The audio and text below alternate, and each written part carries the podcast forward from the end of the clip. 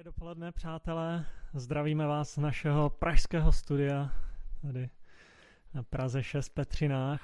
A jsem moc rád, že dneska můžeme společně mluvit o tématu vytrvalá naděje. Je to téma, které opravdu potřebujeme. Budeme přemýšlet o tom, jak naděje podporuje a vlastně produkuje naši vytrvalost. A zároveň, jak naše vytrvalost rozvíjí a v něčem rozhoduje o tom, jak bude růst naše naděje. Ano, naděje může růst skrze vytrvalost. Naděje není statická konstanta, naděje se rozvíjí. Vytrvalost stojí na naději a naděje se prohlubuje skrze vytrvalost. To je naše téma. Když jsem se díval do slovníků a vygooglil některé nejčastější reakce na téma naděje a vytrvalost, byl jsem překvapený. Byl jsem překvapený a těmi nejčastějšími definicemi naděje a vytrvalosti. Jedno z prvních definic naděje, kterou jsem vyčetl na webových stránkách, která se objevila, byla tato definice. Naděje je optimistické naladění mysli, které je založeno na očekávání kladných výsledků.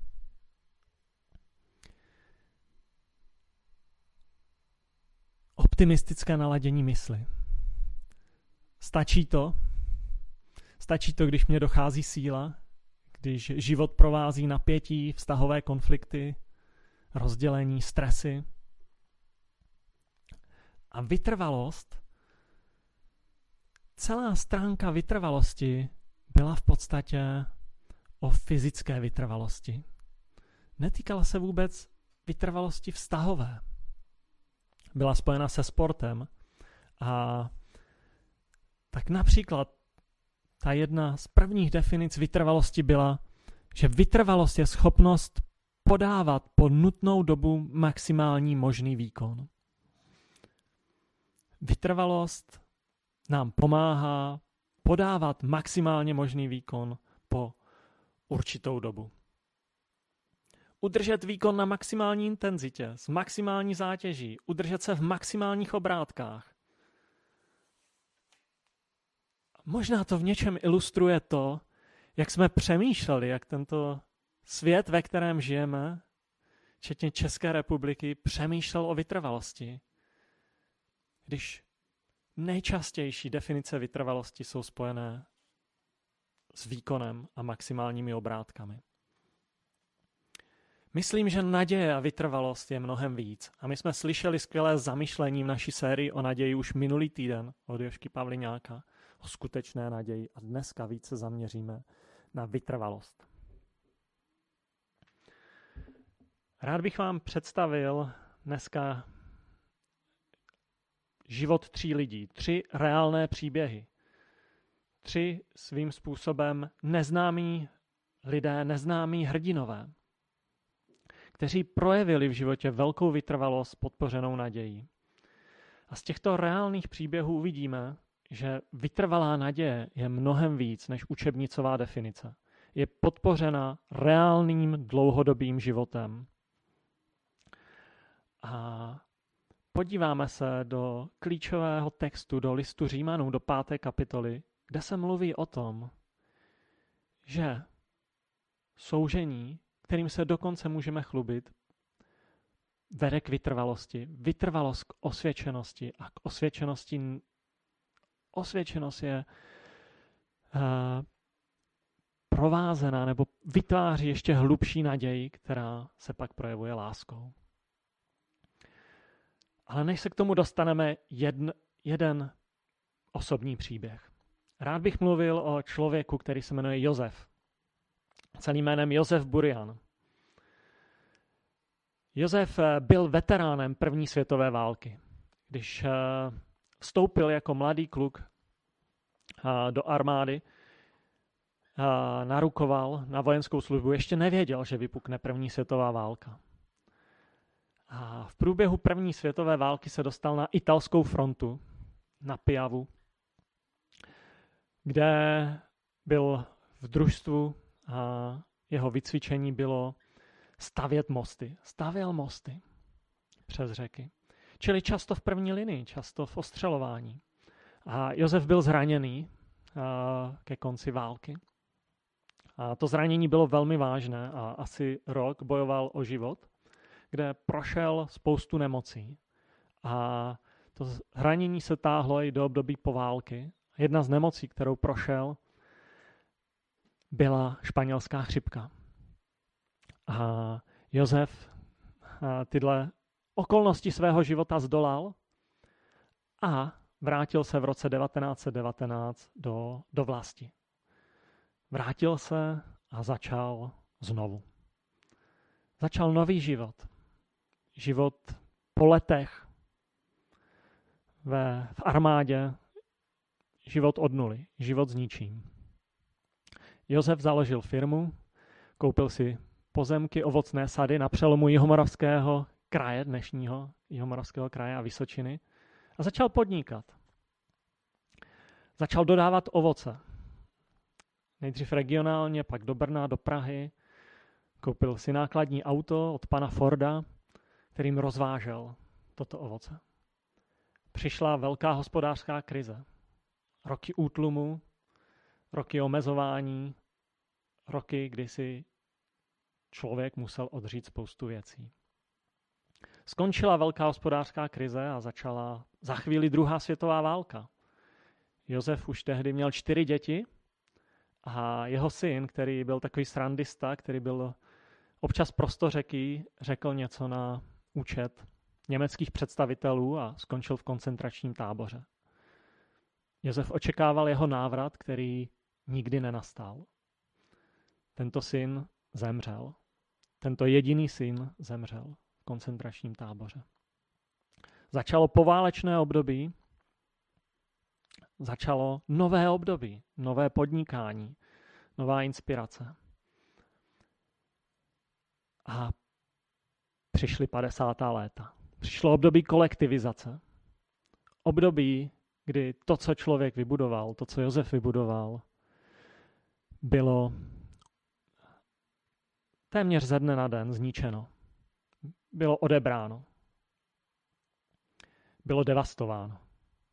Po 30 letech snažení, po 30 letech podnikání, konec. A nový začátek. Nový začátek znovu a znovu. Po první světové válce, po hospodářské krizi, po druhé světové válce, v době komunismu. Lidé, kteří poznali Josefa, na něho vzpomínají, že to byl veselý člověk, že rád si zaspíval na vesnici na návsi v 70. letech minulého století. Vzpomínají na něho jako na člověka, který nikdy nebyl nemocný. Přikládali to k tomu, že prožil ten rok léčení a že jeho imunita byla velmi silná. Přikládali to k tomu, že to byl člověk, který měl v životě naději. A který dokázal žít naději i v době, kdy skončily mnohé jeho pozemské sny. Když jsem objevil Josefův deník, protože to byl můj pradědeček, tak jsem byl velmi překvapený těmi zápisky z první světové války, z období v armádě a byl jsem překvapený z jeho přemýšlení o Bohu. Neobjevil jsem jenom deník, ale i knihovnu, kde byla skvělá literatura. Kromě Bible kralické, knihy od Dwighta L. Moodyho, jednoho z největších křesťanských kazatelů historie, který žil v 19. století, knihy od zborníky křesťanských kazatelů českých v období první republiky. Byly tam podtrhávky, poznámky. A tento muž, kterého jsem zhruba 10 až 12 let svého života mohl vnímat a znát ho osobně, se pro mě stal mnohem zajímavějším, když jsem objevil jeho poznámky, jeho deníky. Protože to byl člověk naděje a vytrvalosti. Naučil se být vytrvalý bez, přes překážky. Aha, ta hospodářská krize pravděpodobně a ty ekonomické problémy nebyly nic ve srovnání, co si předtím prošel a co překonal. Podívejme se na klíčový text o naději a vytrvalosti z Nového zákona. Je to z listu Římanům, páté kapitoly, prvních pět, pas, prvních pět veršů. Mimo jiné, Josef měl velmi dobrého přítele. Byl to kazatel Evangelia z Brna, který ho pravidelně navštěvoval, se kterým zakoušeli společnou radost, kde měli hluboké přátelství a kde se podporovali vzájemně v naději. V naději, která stála i na těchto verších. Takže Římanům pátá kapitola, prvních pět veršů. Když jsme tedy ospravedlněni z víry, máme pokoj s Bohem skrze našeho Pána Ježíše Krista. Neboť skrze něho jsme vírou získali přístup k této milosti. V ní stojíme a chlubíme se nadějí, že dosáhneme slávy Boží. A nejen to, chlubíme se i utrpením, vždyť víme, že z utrpení roste vytrvalost. Z vytrvalosti osvědčenost a z, otře, a z, osvěže, z, otvě, os, pardon, a z osvědčenosti naděje. A naděje neklame, neboť boží láska je vylita do našich srdcí skrze Ducha Svatého, který nám byl dán. Studijní překlad překládá na tomto místě místo utrpení slovem soužení. Skrze soužení roste vytrvalost. Vytrvalosti osvědčenost a skrze osvědčenost naděje. V této pasáži máme dvě chlouby. První chlouba spočívá na tom, co udělal Bůh pro člověka. Spočívá na daru, kterým člověk dostal. V Kristu Ježíši, který zemřel za náš hřích, nás Bůh ospravedlnil, tedy zcela nám odpustil a dal nám boží dokonalou spravedlnost. Jsme v jeho očích pokládání za spravedlivé. A pokud svoji naději složíme v božím odpuštění, v odpuštění skrze Krista, už ho nemusím vkládat ve svoje vlastní úsilí. Už nemusím bojovat o svoje místo pod sluncem. Nemusím se snažit zalíbit Bohu ani lidem. Jsem milovaný Boží syn a proto se mohu chlubit naději do budoucnosti.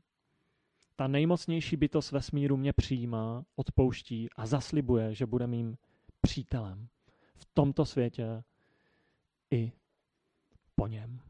To jsou skvělá ujištění a zaslíbení. A v něčem je normální mít radost z dobrých věcí, z dobrých darů, že? Ale co ta druhá chlouba? Ta je pro nás, pro mě osobně méně pochopitelná. Chlubit se soužením, chlubit se utrpením. Jak se může člověk chlubit souženími, těžkostmi, strádáním? Ta postupka je zde jasná. Soužení působí vytrvalost, vytrvalost poté osvědčenost. Osvědčenost vede k naději. Osvědčenost prohlubuje naděje. A tato naděje není klamná, protože boží láska je vylita do našich srdcí. Jak soužení může vést k naději a k boží lásce? Získali přístup k božímu ospravedlnění. Pán Ježíš nám odpustil, ospravedlnil a už nemusíme skrze vlastní úsilí a snažení bojovat o své místo pod sluncem. Nemusíme se snažit zalíbit Bohu ani lidem. Jsem milovaný Boží syn a mohu se dívat s nadějí do budoucnosti. Mohu se chlubit nadějí. Ale co ta druhá chlouba, chlubit se soužením? Jak se může člověk chlubit souženími, těžkostmi, strádáním? Ta postupka je soužení působí vytrvalost, vytrvalost vede k osvědčenosti, osvědčenost prohlubuje naději a naděje není klamná, protože boží láska je vylita do našeho srdce. Naděje vede k tomu, že jsem schopný s vytrvalostí uplatňovat lásku v tomto světě. Dovolte mi, abych vám řekl druhý příběh dnešního dopoledne. Příběh o Janě. Jana byla žena, která poměrně jako mladá onemocněla vážnou nemocí, rakovinou, kolem 60 let svého života. A když Jana onemocněla zhobným nádorem, dostali jsme od přátel dobrou radu. Pán Bůh si mnohokrát použil tyto situace nemoc k dobrému, k tomu, aby se člověk s ním setkal, aby člověk našel novou naději, našel Boha samotného. Modlete se za to, ať se s ním setká a získá naději. Jana byla pro nás zácná, byla to maminka mojí manželky Evy. A jsme přesvědčeni, že Pán Bůh vyslyšel tyto modlitby, že Jana v tomhle soužení se s ním setkala. Jana si začala klást otázky, které si předtím nikdy nepoložila, nebo jsme o tom vůbec nevěděli. Jedna z těch otázek byla, proč jsem se chovala v některých živo- situacích života tak tvrdě? Co to ve mně bylo? Co to ve mně je? Že jsem ty situace řešila tak, jak jsem je řešila. Může mi Pán Bůh odpustit? Může mít, mě vzít k sobě? Skrze soužení přišla do života Jany naděje. Skrze naději vytrvale zvládala tuto nemoc. A lítost, prozba o nový příbytek v nebi. Jana toto soužení dobře využila. Jana se setkala s Bohem. Její život se otevřel novým věcem. Její komunikace se změnila. A skrze toto soužení získala skutečně životní naději, která předtím nebyla v jejím životě. Její naděje se už neopírala o to nedokonalé životní úsilí, o to vlastní lidské snažení, o kterém stejně věděla, že je nedokonalé, že je nedostatečná.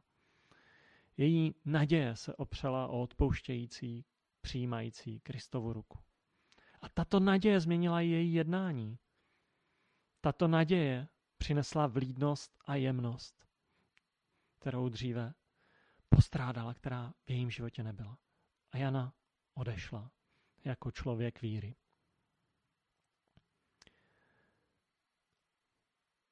Soužení jako příležitost.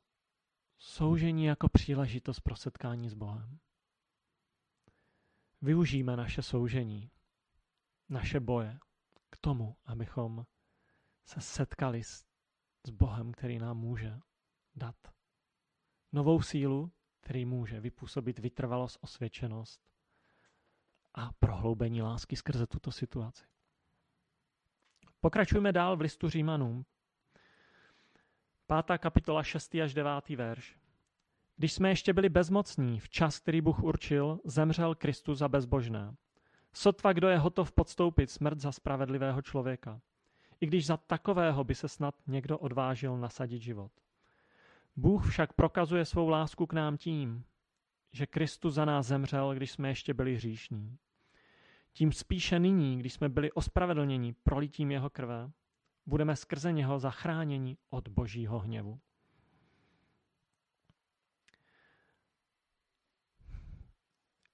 Jak jde dohromady boží láska a boží hněv, o kterém tady čteme? Bůh však prokazuje svou lásku k nám tím, že Kristus za nás zemřel. Zachrání nás od svého hněvu. Hněv a láska. Nějakou dobu mi to nebylo jasné. Přemýšlel jsem o tom, jak tuto zprávu uchopit. A jednou nám pán Bůh dal takovou situaci, skrze kterou jsem toto poselství hlouběji pochopil. Je to pár let zpátky.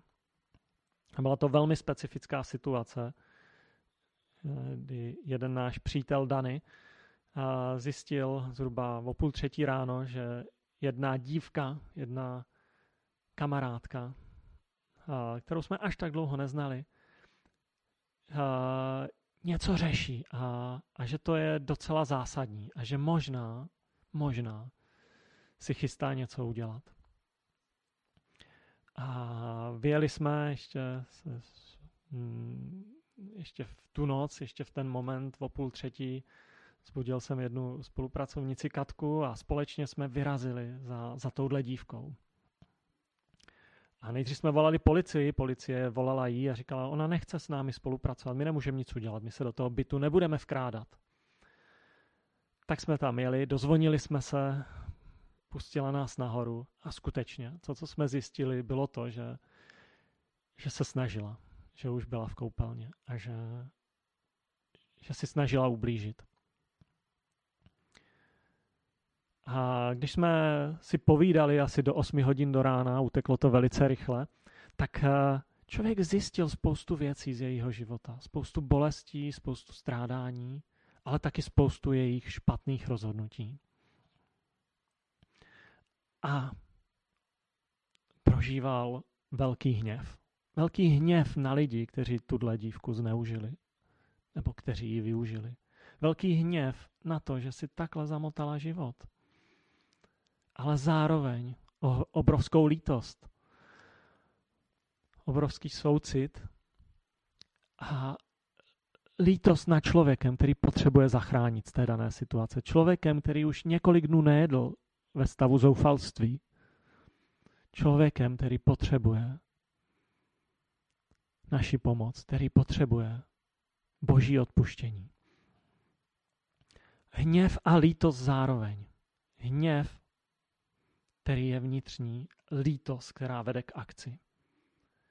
Bůh se hněval, ale zároveň ve své lásce a lítosti udělal akci. Ježíš pohltil na kříži veškerou naši špínu. Obětoval se. A když jsme se dál bavili s touto dívkou a nabízeli tu záchranu v Ježíši, tak ona říkala, já nemohu. Já nemohu, já, já jsem špinavá. Já nemohu přijít ke Ježíši, já jsem moc špinavá. Ale právě, právě proto, že jsem špinavý, právě proto Ježíš zemřel za špinavé. A stejně jako i tehdy, tak i dnes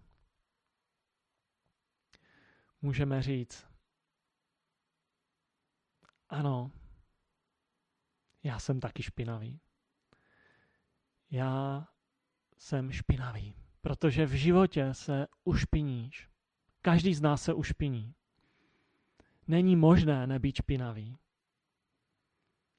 Já se ušpiním svým hněvem, který je někdy vidět a který někdy vidět není. Ušpiním se svojí sebestřednou malosmyslností, Ušpiním se svojí nedostatečnou komunikací. Ušpiním se mým špatně používaným slovem. Slovem, které zraní. Každý den jsem schopný se ušpinit. Já jsem špinavý. Proto potřebuji Ježíše.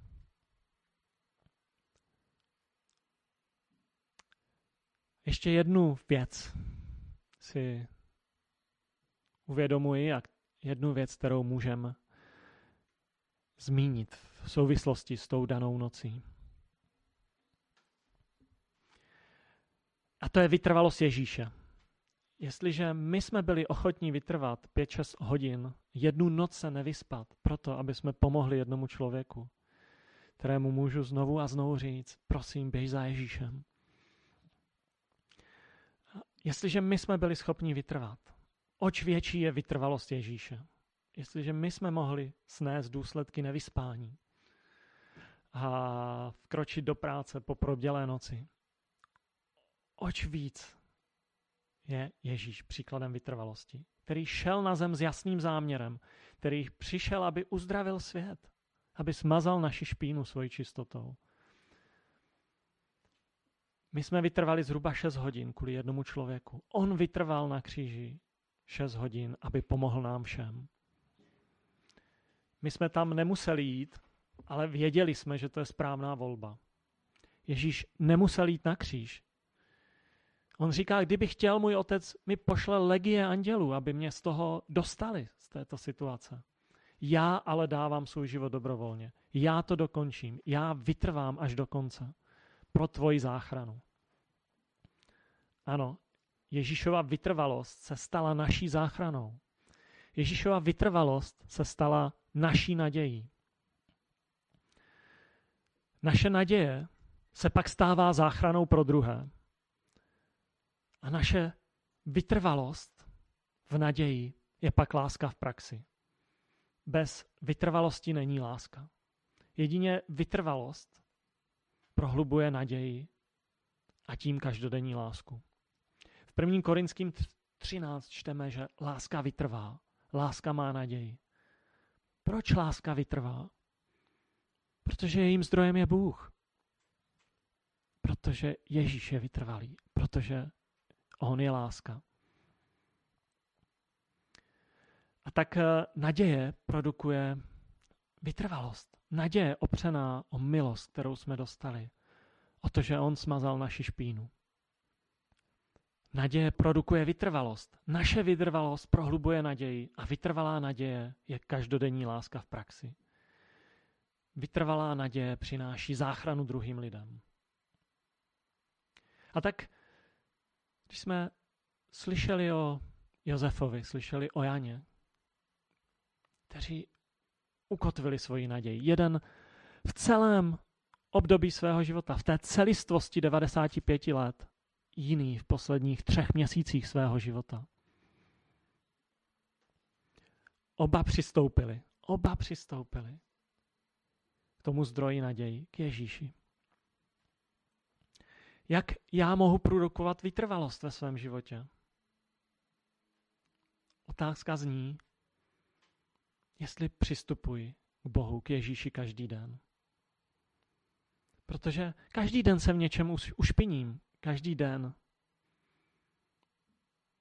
Nejsem dokonalý. Ale tím, že si beru jeho odpuštění, mohu kráčet dál. Přistupuji k Ježíši tento den. Přistupuji k jeho odpuštění. Pokud jsem ještě nepřistoupil, mohu přistoupit dnes. Mohu mu říct, já tě potřebuji. Já jsem špinavý a já potřebuji tvoje očištění. Já potřebuji nový začátek. A já potřebuji skutečně se setkat s živou nadějí. Potřebuji tvoji vytrvalost.